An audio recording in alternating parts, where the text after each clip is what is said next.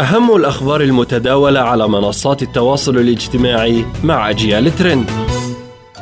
حلقة جديدة من أجيال ترند. معكم حنان محبوبة أهلا بكم. ضجت وسائل التواصل الاجتماعي بصور وفيديوهات لصلاة تراويح أقيمت في ميدان تايم سكوير الشهير في مدينة نيويورك الأمريكية. ظهر في الصور مئات المصلين متجمعين يؤدون صلاة التراويح في مشهد وصف بأنه الأول في تاريخ الولايات المتحدة الأمريكية ويعد ميدان تايم سكوير أحد أكبر المراكز التجارية التي يقصدها السياح للاستمتاع بالأماكن الترفيهية هناك ويقع في منطقة مانهاتن في نيويورك. كان منظمو الحدث قد دعوا قبل أيام المصلين للانضمام إليهم من خلال دعوات نشرت عبر مواقع التواصل الاجتماعي. وسائل التواصل الاجتماعي استقبلت الخبر بانقسام كبير وعبر كثيرون عن استغرابهم الشديد من إقامة الصلاة في مكان على حد وصفهم غير مهيأ للعبادة.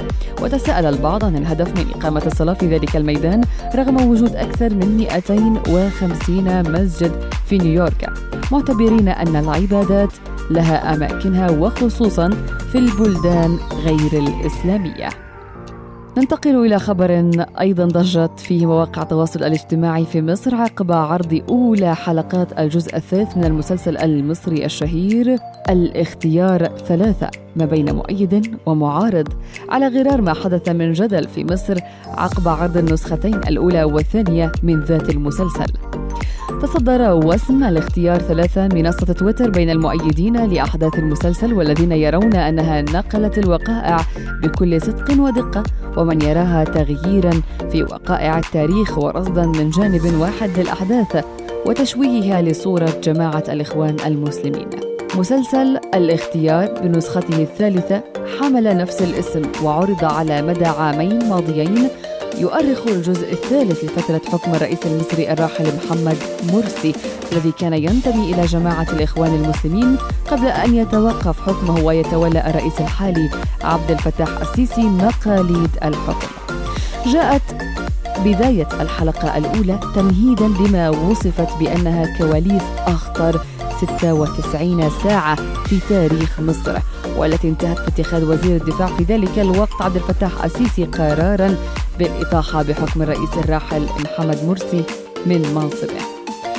شهدت الحلقة تفاعلا كبيرا من الجمهور عبر شبكات التواصل الاجتماعي التي لعبت دورا بارزا في الساحة السياسية المصرية الراهنة وأعرب عدد كبير من المغردين عن تضامنهم مع أحداث المسلسل مؤكدين أن ولاءهم لمصر وليس لنظام بعينه. وأتهم آخرون الإخوان بالنيل من جهاز الأمن المصري أثناء الفترة التي حكموا مصر بها.